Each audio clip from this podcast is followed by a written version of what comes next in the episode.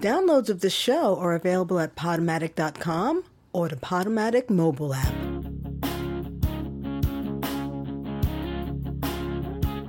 Hey kids, you are listening to Radio Free Brooklyn, and this show is Fish Out of Agua with Michelle Carlo. Today is Tuesday, November 20th, 2018. Oh my god, it's almost the end of November. Thanksgiving is coming. Wow, what a year it's been. Well, yeah, I guess that's the way it is. A year starts, a year ends, and we go around and around and around, and as long as we do. And I picked this song to open this episode because, with all that's going on in the world today, I kind of feel hopeful today. And I just want to be a light and shine, even if only for a little while.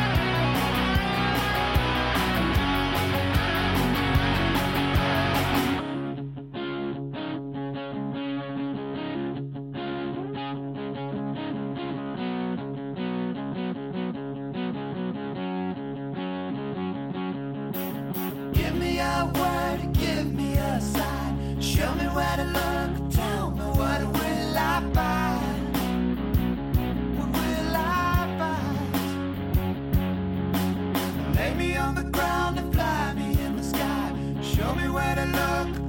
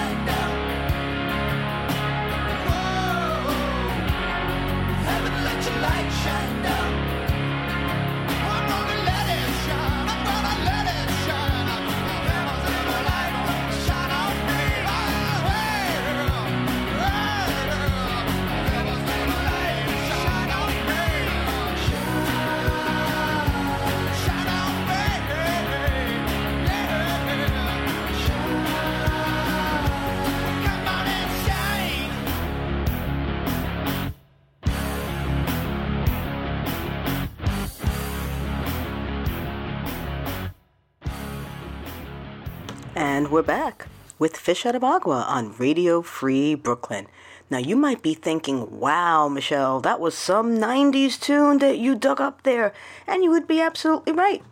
That song that you just heard is Shine. It's by a band called Collective Soul, and it came out in 1993 as part of their Hints, Allegations, and Things Left Unsaid album. That's a pretty cool name for an album. Wow!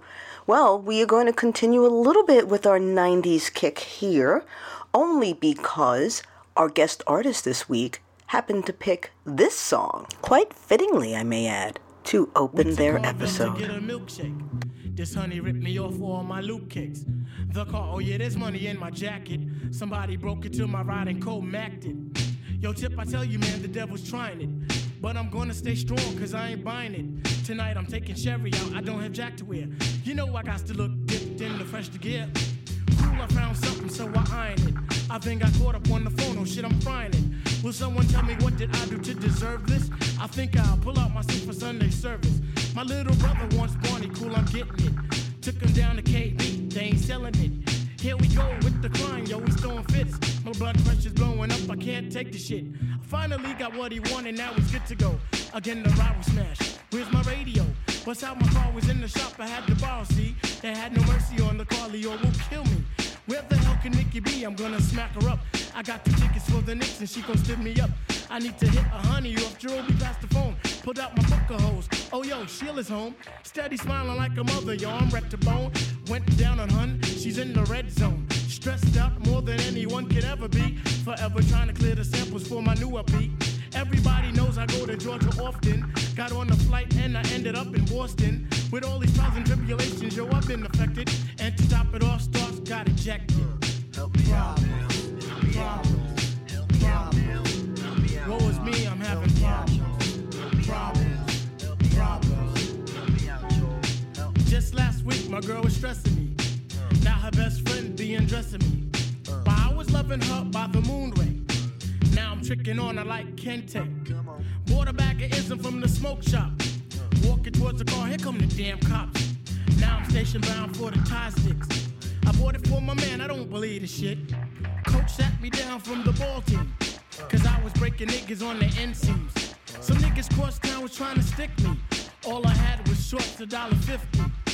Picked up this girl in the hoopty. Just because around she tried to suit me. Pay for this, pay for that, loot for nails and hair. Who the hell you think I am, Mr. Belvedere? Go and get a bloody job, then can we look cute? You give me boots, you never see my loot. She wasn't even all of that, just another hooker. Simply turn that ass away quick like Chuckii Booker. Sometimes you got to put the holes in the friggin' place. Just move from in front me with your body fierce. Help me out now. Problems. Problems. Lord knows I'm having problems. Problems. Problems. Jesus Christ, I'm having problems.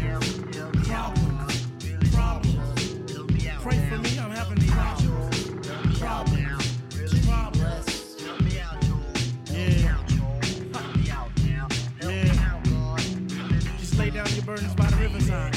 Ha. Hey, you be alright. You know what I'm saying? Love peace and fight for 93. You know what I'm saying? Drop off west. Shaheed and Tip. This is how we flip. My man Muhammad in the house. Huh. Zulu Nation in the house. Huh. Sub Rockers in the house. Huh. My man Skeff in the house. Huh. Jarobi White is in the house. Huh. Power in the house. My man Eric in the house. My man Lytro in the house.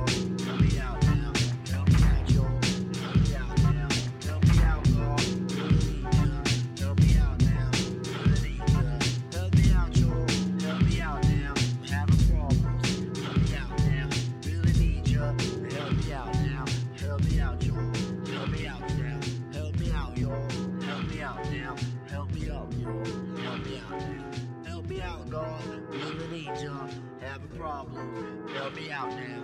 Help me, help me, help me, help me, help me, help me, help me, help me, help me, help me, help me, help me, help me, help me, help me, help me, help me, help me. And we're back with Fish Out of Agua on Radio Free Brooklyn. You just heard 8 Million Stories by A Tribe Called Quest from their Midnight Marauders album, also in 1993, the same year as the Collective Soul's Shine. Well, we're going to move forward because we have a lot of show for you with a fantastic guest artist. Yes, 8 million stories. I always kind of make that joke about myself that I have 8 million stories about New York City, but our guest artist this week has them also. So sit back, relax, because now it's time for my favorite part of the show. Whoa, whoa.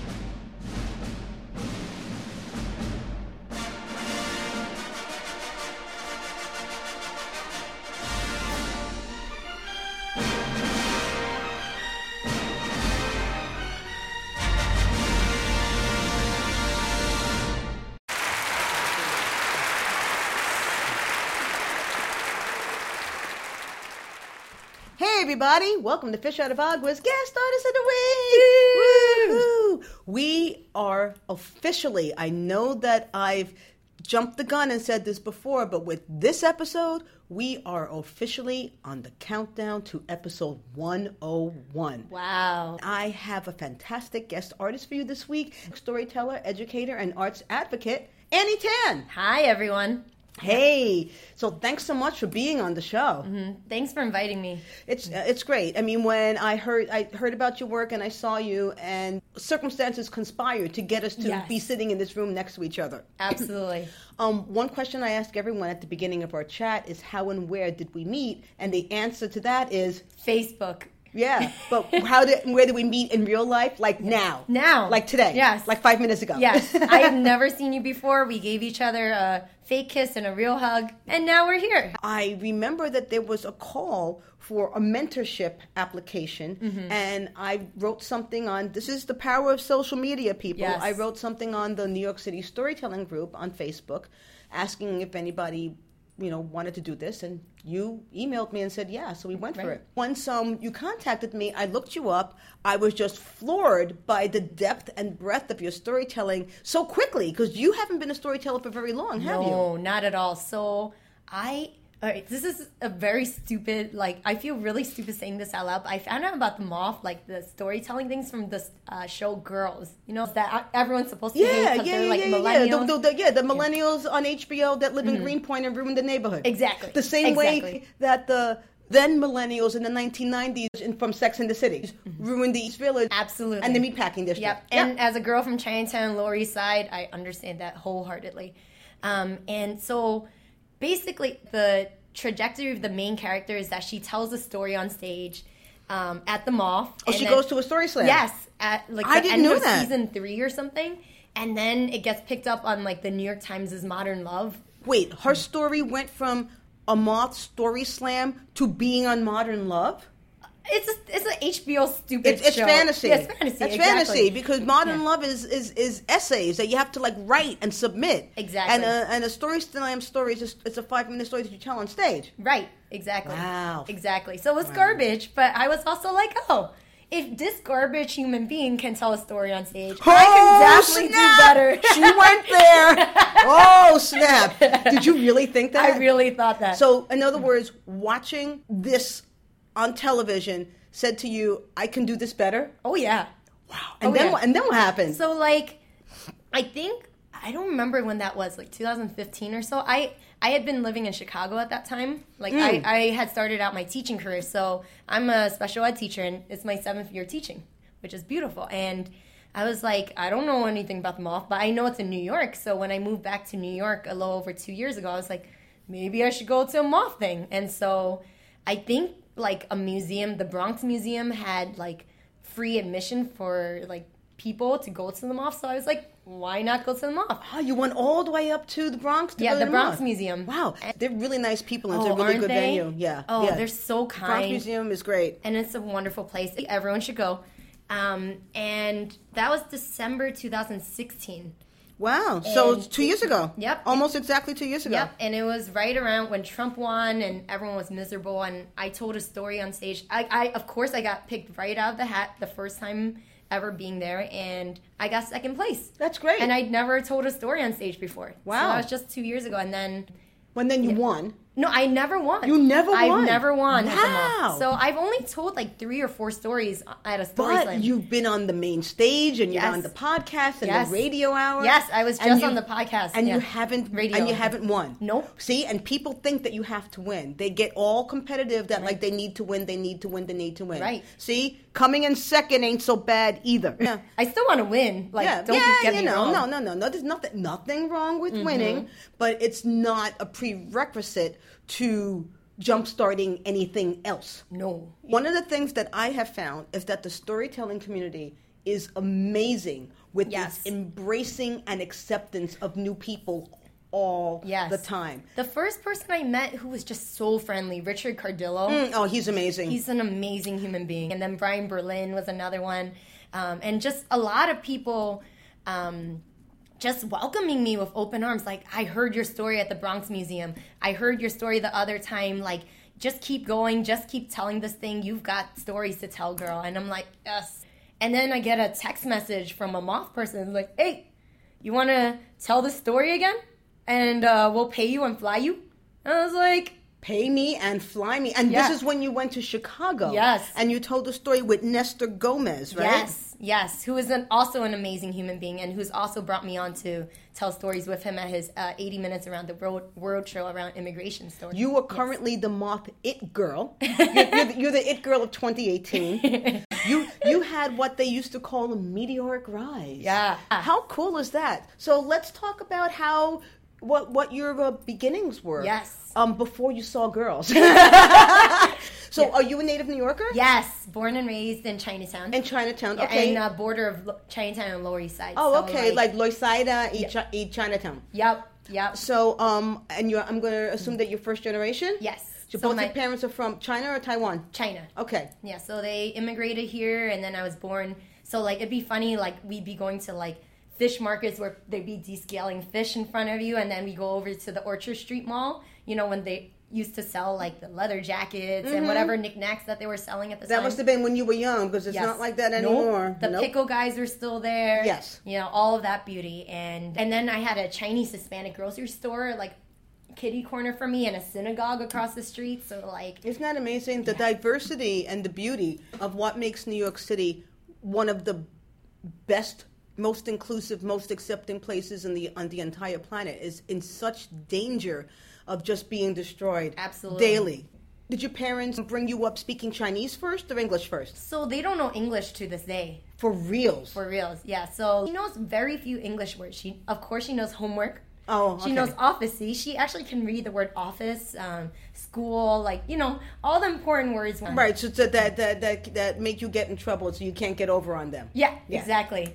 Um, but I, I mean, I was such a good kid growing up because like I was like, mom's working two jobs, like dad's working six days a week in construction. Like I, I can't really be a bad kid because like if I do bad, then they're they're gonna go off on me because they're so tired all the time. So, do you have siblings? yes, I have two brothers. Um, but it's funny. Are you the oldest? I'm the middle child, and I'm also the only girl. Ah. And in Chinese culture, you being the girl means like you're supposed to be the quiet one. You're supposed to listen. You're supposed to like, you know, like in traditional Chinese culture, like you're Mm-hmm. sent off to your husband's family, and like you're part of their family now. Well, how traditional are your parents? Uh, I'd say like one to ten. I feel like now they're seven. I feel like they were like at eight or nine earlier. Really? Yeah. So when did you know that you had a creative temperament? Did that come out early within you as a child? That's interesting. So like I always knew like I had some creativeness. I remember in fifth grade I like wrote this poem about a homeless guy and it was only like five lines. A homeless guy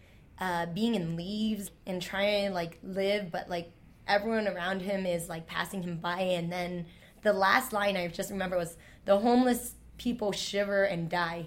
And I remember my fifth grade teacher, she decided to take mine and like read it out loud. And she didn't read anyone else's out loud. I was like, oh, like maybe it's important. And then like in sixth grade, I went to 131 and we had drama class for three years. We were the only class to have it for three years. I guess like the teacher loved us so mm. much that she wanted to keep us. Miss Hodges, by the way, thank you very much, Miss, much Miss Hodges. Miss Hodges, Yes, shout, Miss Linda Hodges from 131. You're amazing. shouting out on the air. Maybe she'll hear this. Yeah. So, do either of your siblings exhibit any creativity? They are both engineers. Oh my God, stereotypical. So stereotypical Chinese men. So I Yeah. guess your parents must be very thrilled with them. Yeah.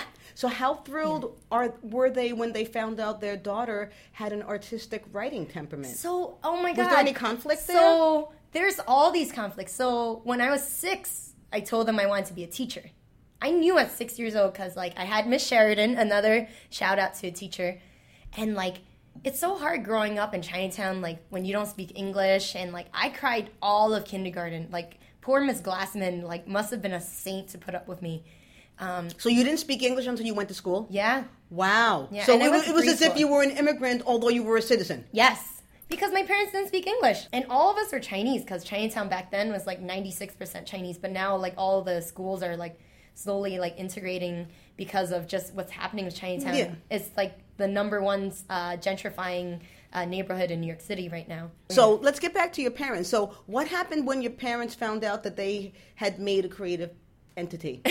How did how did that I go? think- And wh- hmm. or when did they realize it, or when did you let it out? And what type of what kind of reaction did you get? middle school it didn't matter because like high school like i took a test and went to brooklyn tech they didn't know anything about what was happening in middle school but high school i was like i joined the chorus i was president of the mural painting club i couched it in doing this stuff before college so like they wouldn't bother me as much they would bother me if it was like at night or something if we had like a chorus competition like at night for like NYSSMA or something. Shout out to uh, jim di benedetto from tech by the way who taught me i could sing.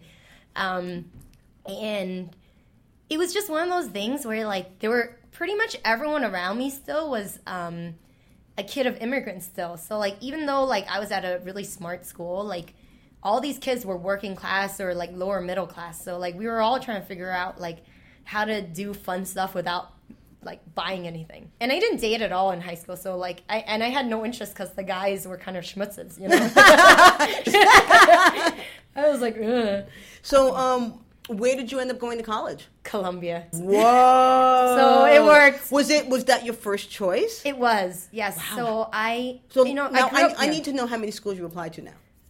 Like five. I only applied in New York schools. I told you I was a really good kid. So NYU. NYU, any any school of an education program, because I still wanted to be. Oh, a you wanted to be a teacher, right? Right, Yes. right, right. So Columbia, St. John's, uh, NYU, I think Brooklyn College, maybe Hunter, definitely.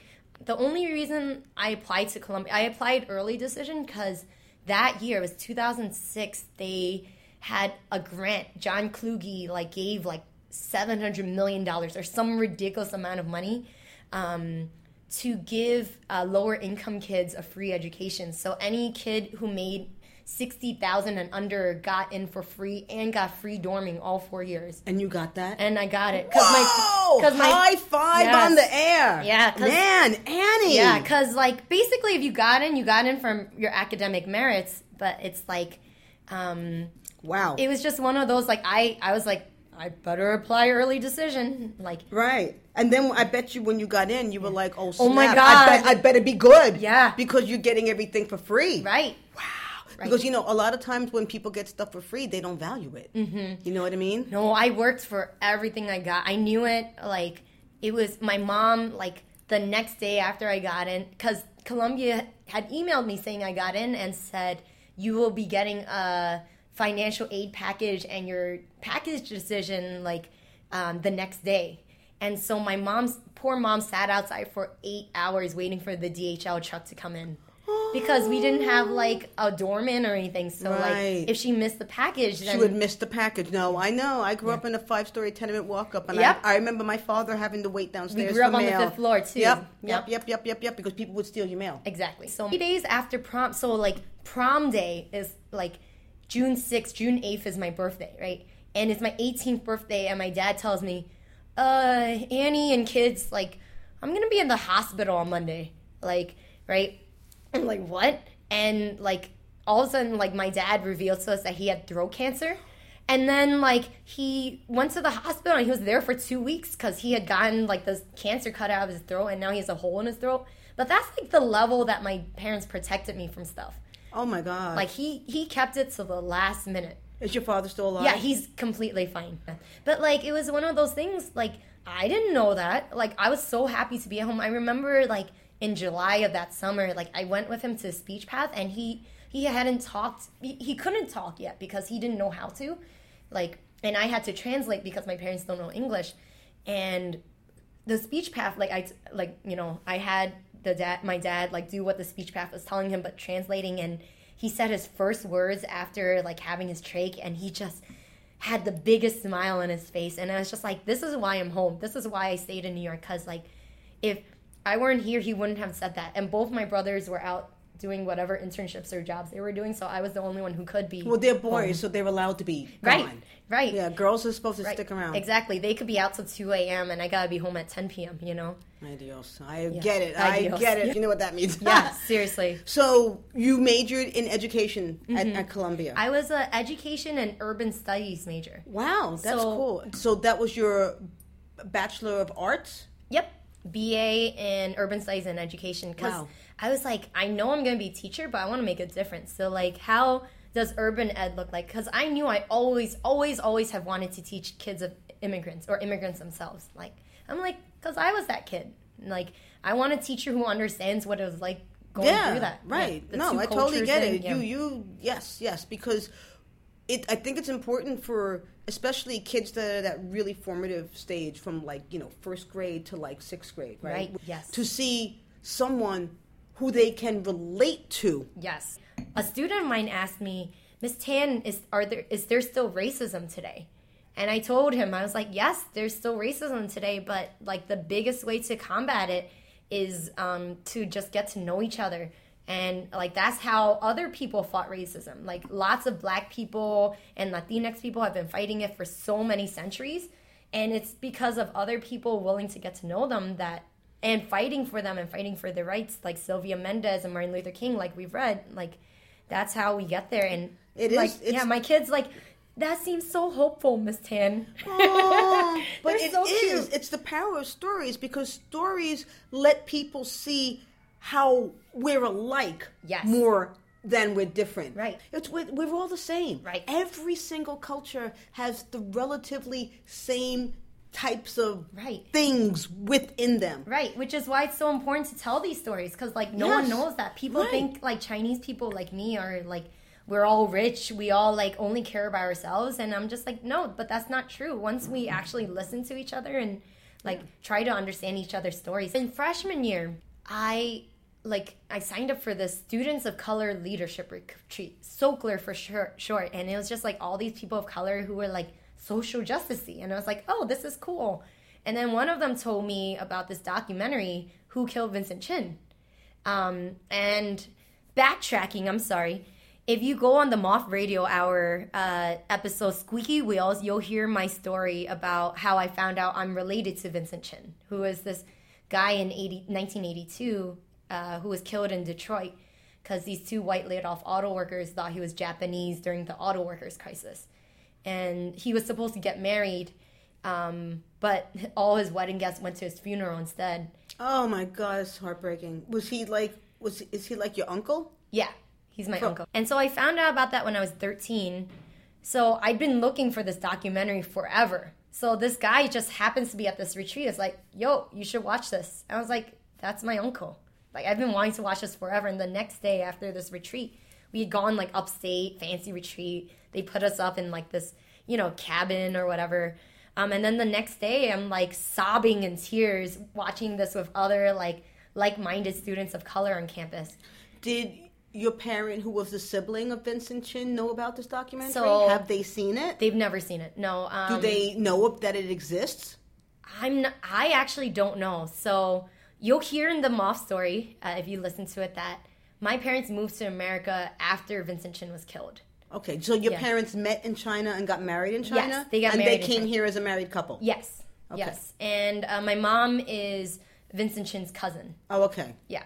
So that's how he's related to me. Gotcha. Um, and uh, And I saw that and I was like, oh, I got to hang out with these students of color. And later on that year, I found out there was like an opening in this like dope social justice house, like of all like these queer pe- and people of color and indigenous people who are all like fighting for justice in some way. Like there's a, a campus group called Lucha, which is like this Latinx group of people who are all like fighting for social justice in some way. Like there's a Native American council, people from the Native American Council who are like fighting for Columbus Day to be called Indigenous Peoples Day, and like just all these people I'm like learning from, you know.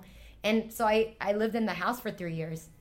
Wow, what a what a fantastic background to becoming an educator yourself. Yeah. So did you become a teacher straight after graduation, Yes. or did you have to go for your master's first? Um, I went straight after graduation, but of course, in 2011, when I graduated, there was a recession going on. Um, and New York City had a hiring freeze on elementary school teachers. So I was like, oh, how am I going to do this? I moved to Chicago. You moved to Chicago right after graduation. Yes. Why? Because I didn't, I couldn't find a teaching job. Oh, you couldn't find a teaching job here because of the recession. Gotcha. and I ended up doing a program for called Teach for America. Don't do it. a terrible program. if you Google my name and Teach for America, you can read about the terrible experience I had with them. Like, long story short, I got fired from that school um, after a year of teaching there. Um, it wasn't the right fit. It, it just didn't work. And for two years after that, I thought it was my fault and you're in Chicago. and I'm in Chicago. I don't have as much of a friend network. Like, I'm, you know, I'm fresh out of college. I just broken up with my boyfriend of three years who I thought I was gonna marry. Like, all this life was like imploding on me, and like I felt like I had failed for the first time in my life. Geez, it sounds like you had a real quarter life crisis. Yeah, yeah. At 23 years old, yeah, it was pretty terrible. Um, I feel like that, like gut punch, though, when you like fail that badly, or like you feel like you failed that badly, like that's that's the place where all the stories start coming from. Oh yeah, because the, it, it either you internalize it and you end up hurting yourself in some way, or you get it out mm-hmm. and, and and then it has no more power over you Exactly. anymore. So you're 23, you're in Chicago, all this bad crap is happening to you all at once. You have to figure your way out of it because that happens in your 20s. You- Yep. But then one day. You turn on HBO and you see a television show Right. about people that are your age, Right. and you see someone tell a story, and you go, "What? Right, right. And it's funny because, like, in that time period, like, I feel like that year after I got fired was such a formative time. Like, you know, I was around like union activists, teacher union activists that were like, yeah, this is not unique to you. Like, a lot of charter school teachers have failed because they're trying to bust unions. And so I started getting involved in the Chicago Teachers Union. Um, and I actually became their uh, co-chair of the special ed committee after like a few years of Oh wow! coming and this back is to still in, teach. still in Chicago. Still in Chicago. Um, I took a year off to be an assistant for a year, and then uh, while getting my master's, and then after getting my master's, I uh, and while working with these teacher union activists, I got another teaching job. And then I started working with the union because I was like, gotta tell the story, gotta make sure like people know it's not like not anyone's fault that you're in a terrible teaching situation.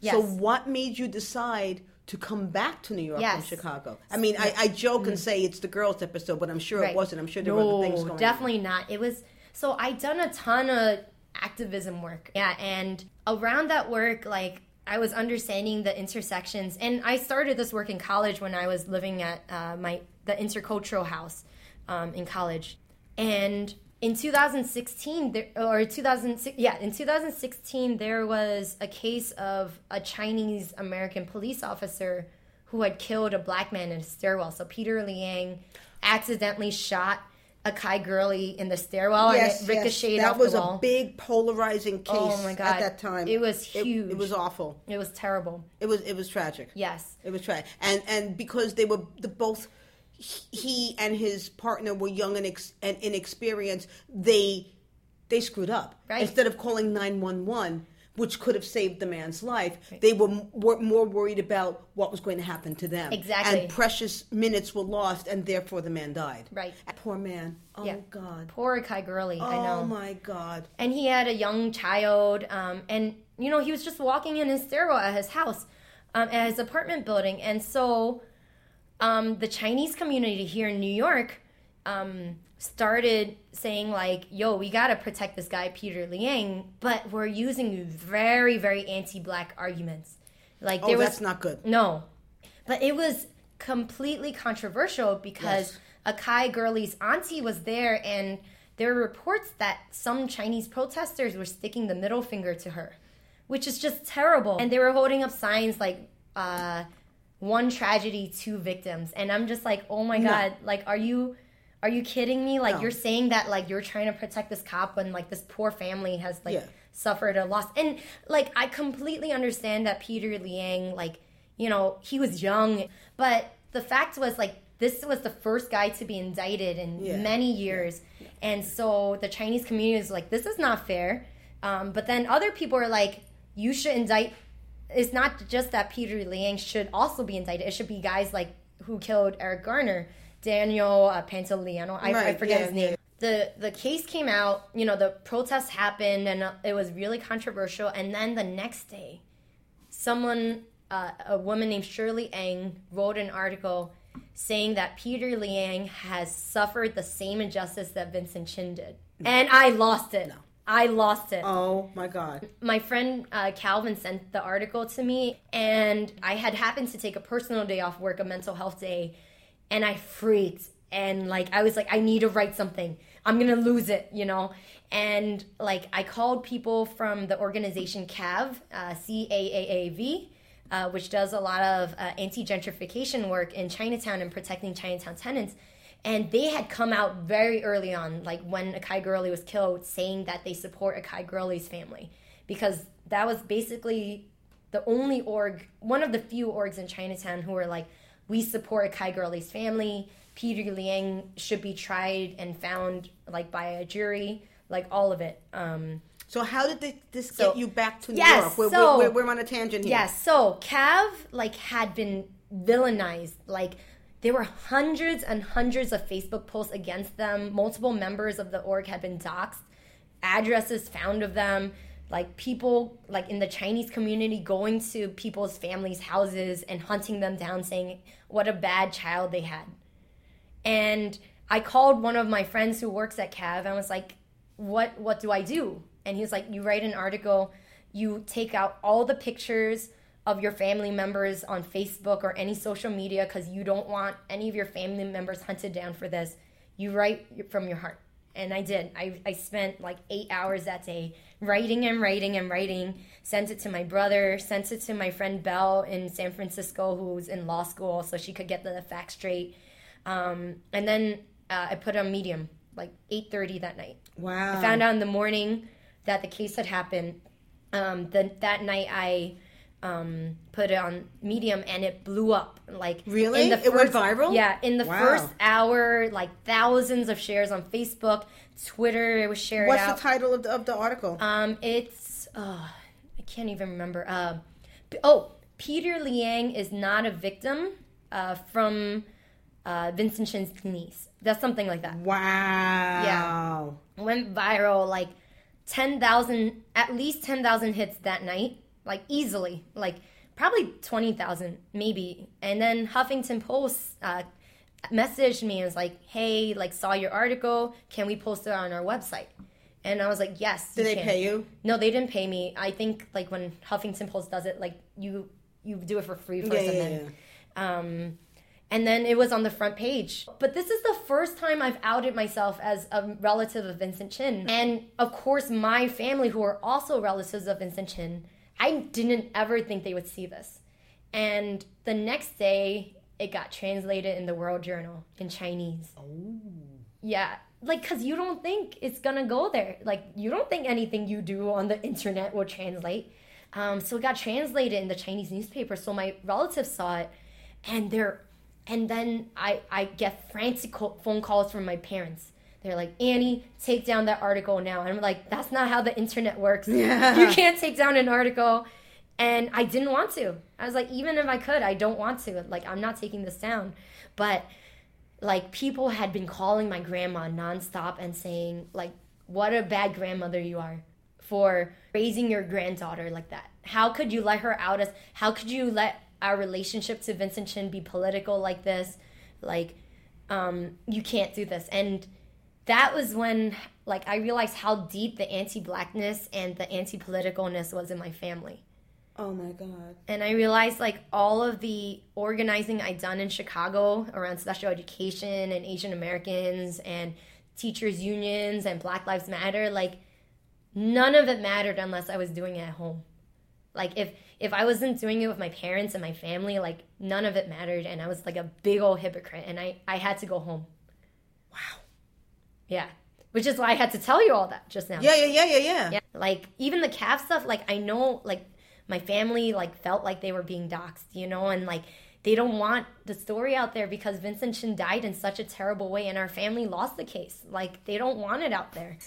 And I'm just like, but that was such an important case for Asian American history. Like, how can you not say it out there? Yeah. He's know? just as important as any of the people that have been slaughtered wrongfully. Right. It just because it happened 36 years ago does not make it any less important. Right. And it's that intergenerational trauma, you know, that they don't want to hit, you know, that like it makes it so real, you know, and but I was like, I, I can't just stay here in Chicago. I, I never, I thought this would stay with me in Chicago, like that I could just do my activism work here, but like there just comes a point when you know you got to go home.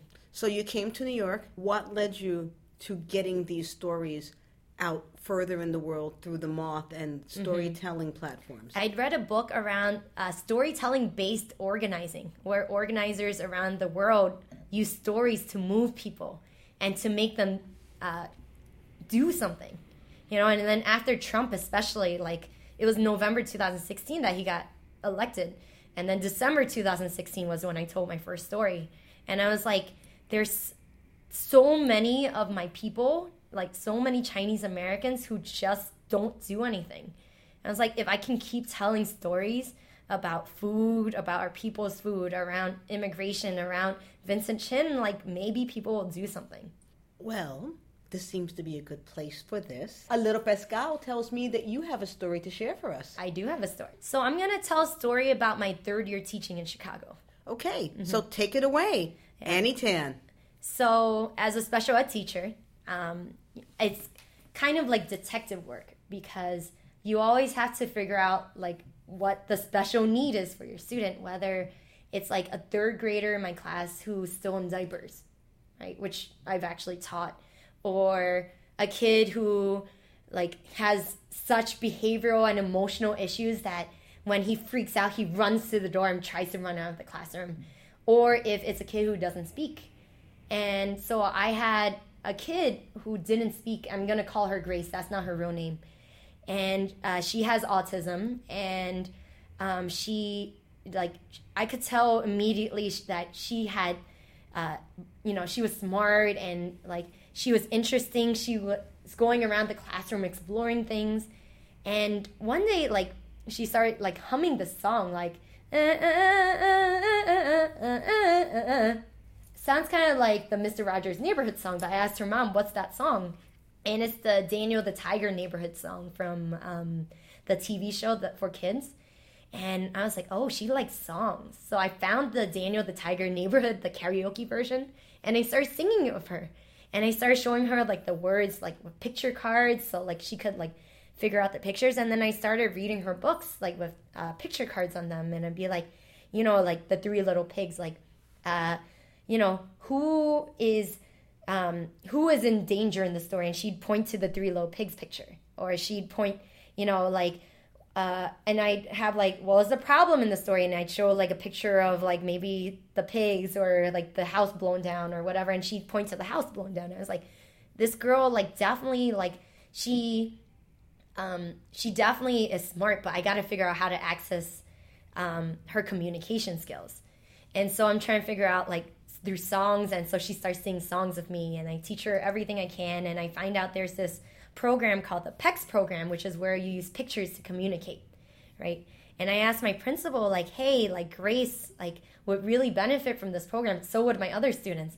Can i go to this training? Like you know i'd be out for a day you could get a substitute like and it's covered it's free you don't have to pay anything. And this principal says to me miss tan where do you think your kids are going to be as adults? And I freaked out in my head and I was like, what?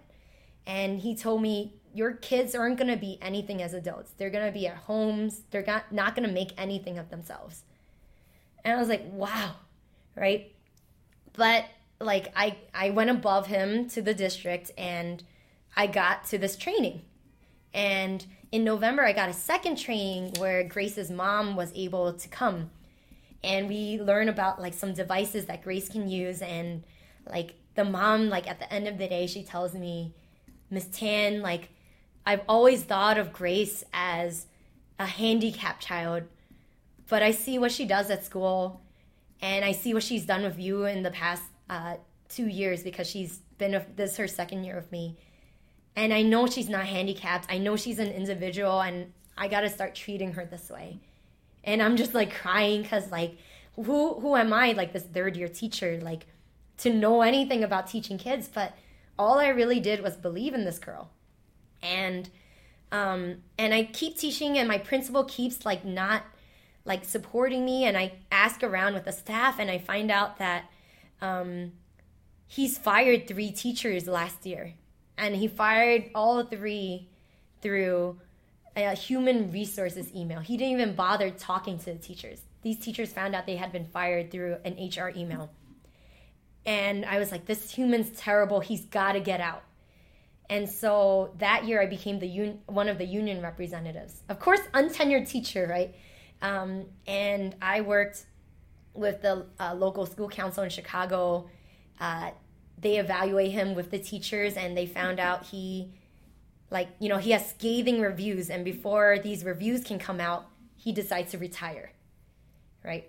So we're like, okay, he's out. Maybe, maybe we can have a better school year. Maybe like I can teach my students, maybe whoever the principal is that's coming in next will be better and and then in May I get an HR email cuz he's fired me. And this was the last day of teacher appreciation week. And so for weeks I'm sobbing and I'm sobbing and I'm like how could he do this? Like how could I be so stupid being untenured and being my union representative? Like how could I do all these things like and then then the next following weeks I like I'm teaching my class, and who else is crying but Grace? And Grace is on the floor, on her back, like twisting back and forth. Anything a teacher doesn't want.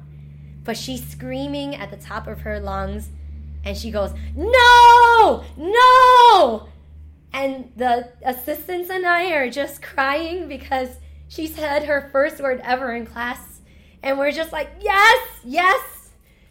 Because, like, and it's just amazing to watch her and Grace for the first time has said this word no because I said this word no to my principal who had said no to her education. And I left that school at the end of the year, but I knew from then on that like just believing in my kids could be enough and just speaking out for what was right was enough. Yeah. Oh my god.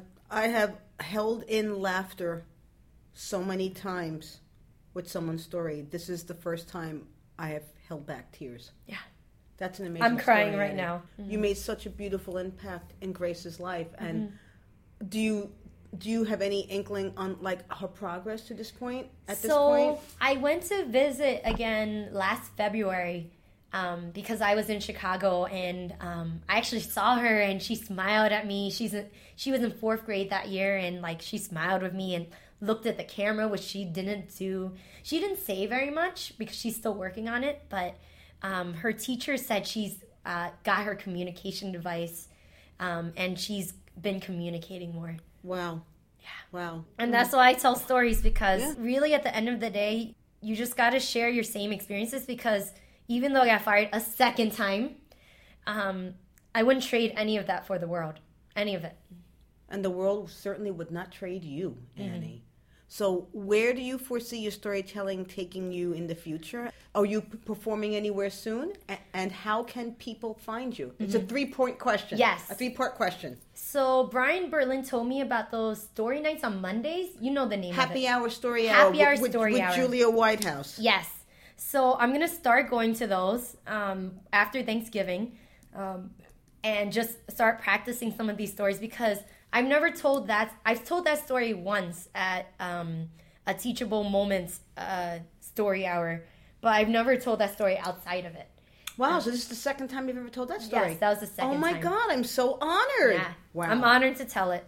Um, so I got I got stories for days. The Moth has plugged me to tell a few things, um, but I'm gonna I'm gonna try to win a story slam. So try to see me at a Moth story slam in the future.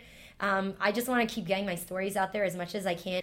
Um, in terms of where to find me, I'm on Twitter at Angry Teach R. I'm like so far from the angriest person you could ever meet. I stole it from Angry Asian Man. Thank you, Phil Yu from Ang- Angry Asian Man because people don't ever think of teachers as angry people, but you've seen from the wave of teacher strikes through the nation that we are definitely angry and we're definitely fighting for our students. Don't mess. I, I could see you leading a million teacher march, Yeah. girl. For, for real. Okay, so you're on. Are you on Instagram? I am on Instagram as at Annie Tangent. It's a private profile, Oh, but you can find me. And do you have a website? Uh, I do. is angryteachr.wordpress.com. That's my blog. Okay, and Facebook. And Facebook, it's it's a private Facebook account. Oh, so, okay, okay. Yeah. So like her on Instagram Twitter. and Twitter, I'm very active on Twitter. If you DM me, I usually respond in a few hours. and go to her website. Yep. All right. And I'll let you know if I'm gonna add a thing. So, Annie, I asked this of everybody when we get to the end of our chat together.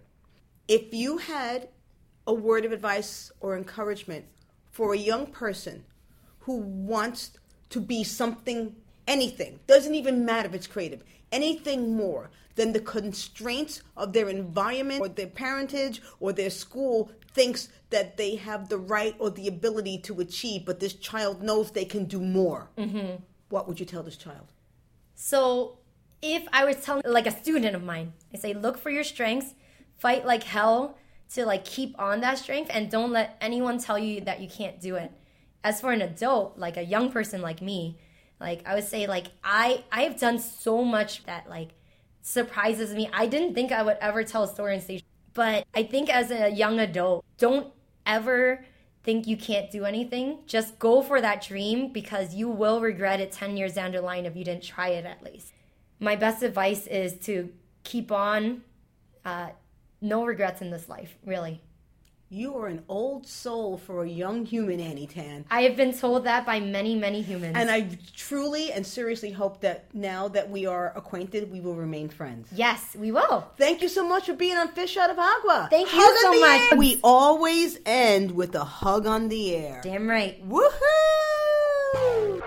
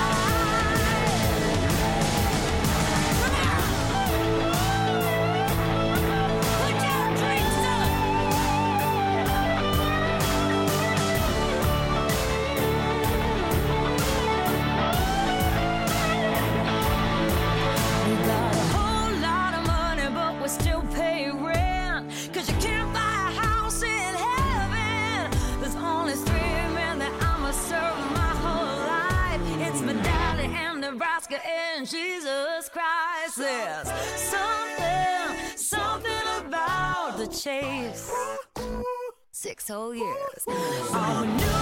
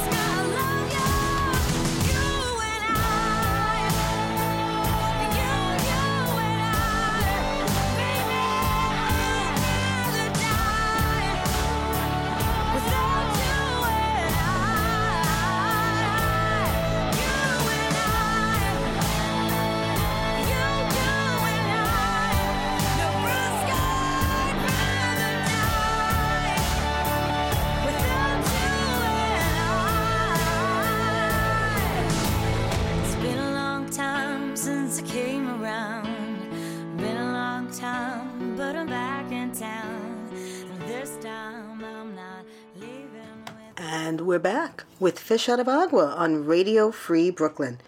You just heard another one of Annie's picks by Lady Gaga. The song is called You and I, and it's from her Born This Way album back in 2011. Well, kids, guess what? That's our show. You have been listening to Fish Out of Agua on Radio Free Brooklyn. And I have one announcement. I want everyone to hold the date Thursday, December 13th, for Radio Free Brooklyn's holiday party at Braven in Bushwick. More information at radiofreebrooklyn.org imminently. We're going to close with the last of Annie's picks. It's from System of a Down, the prison song from their Toxicity album in 2001. Stay tuned for Brooklyn Bandstand next, and we'll see you next week. Woohoo!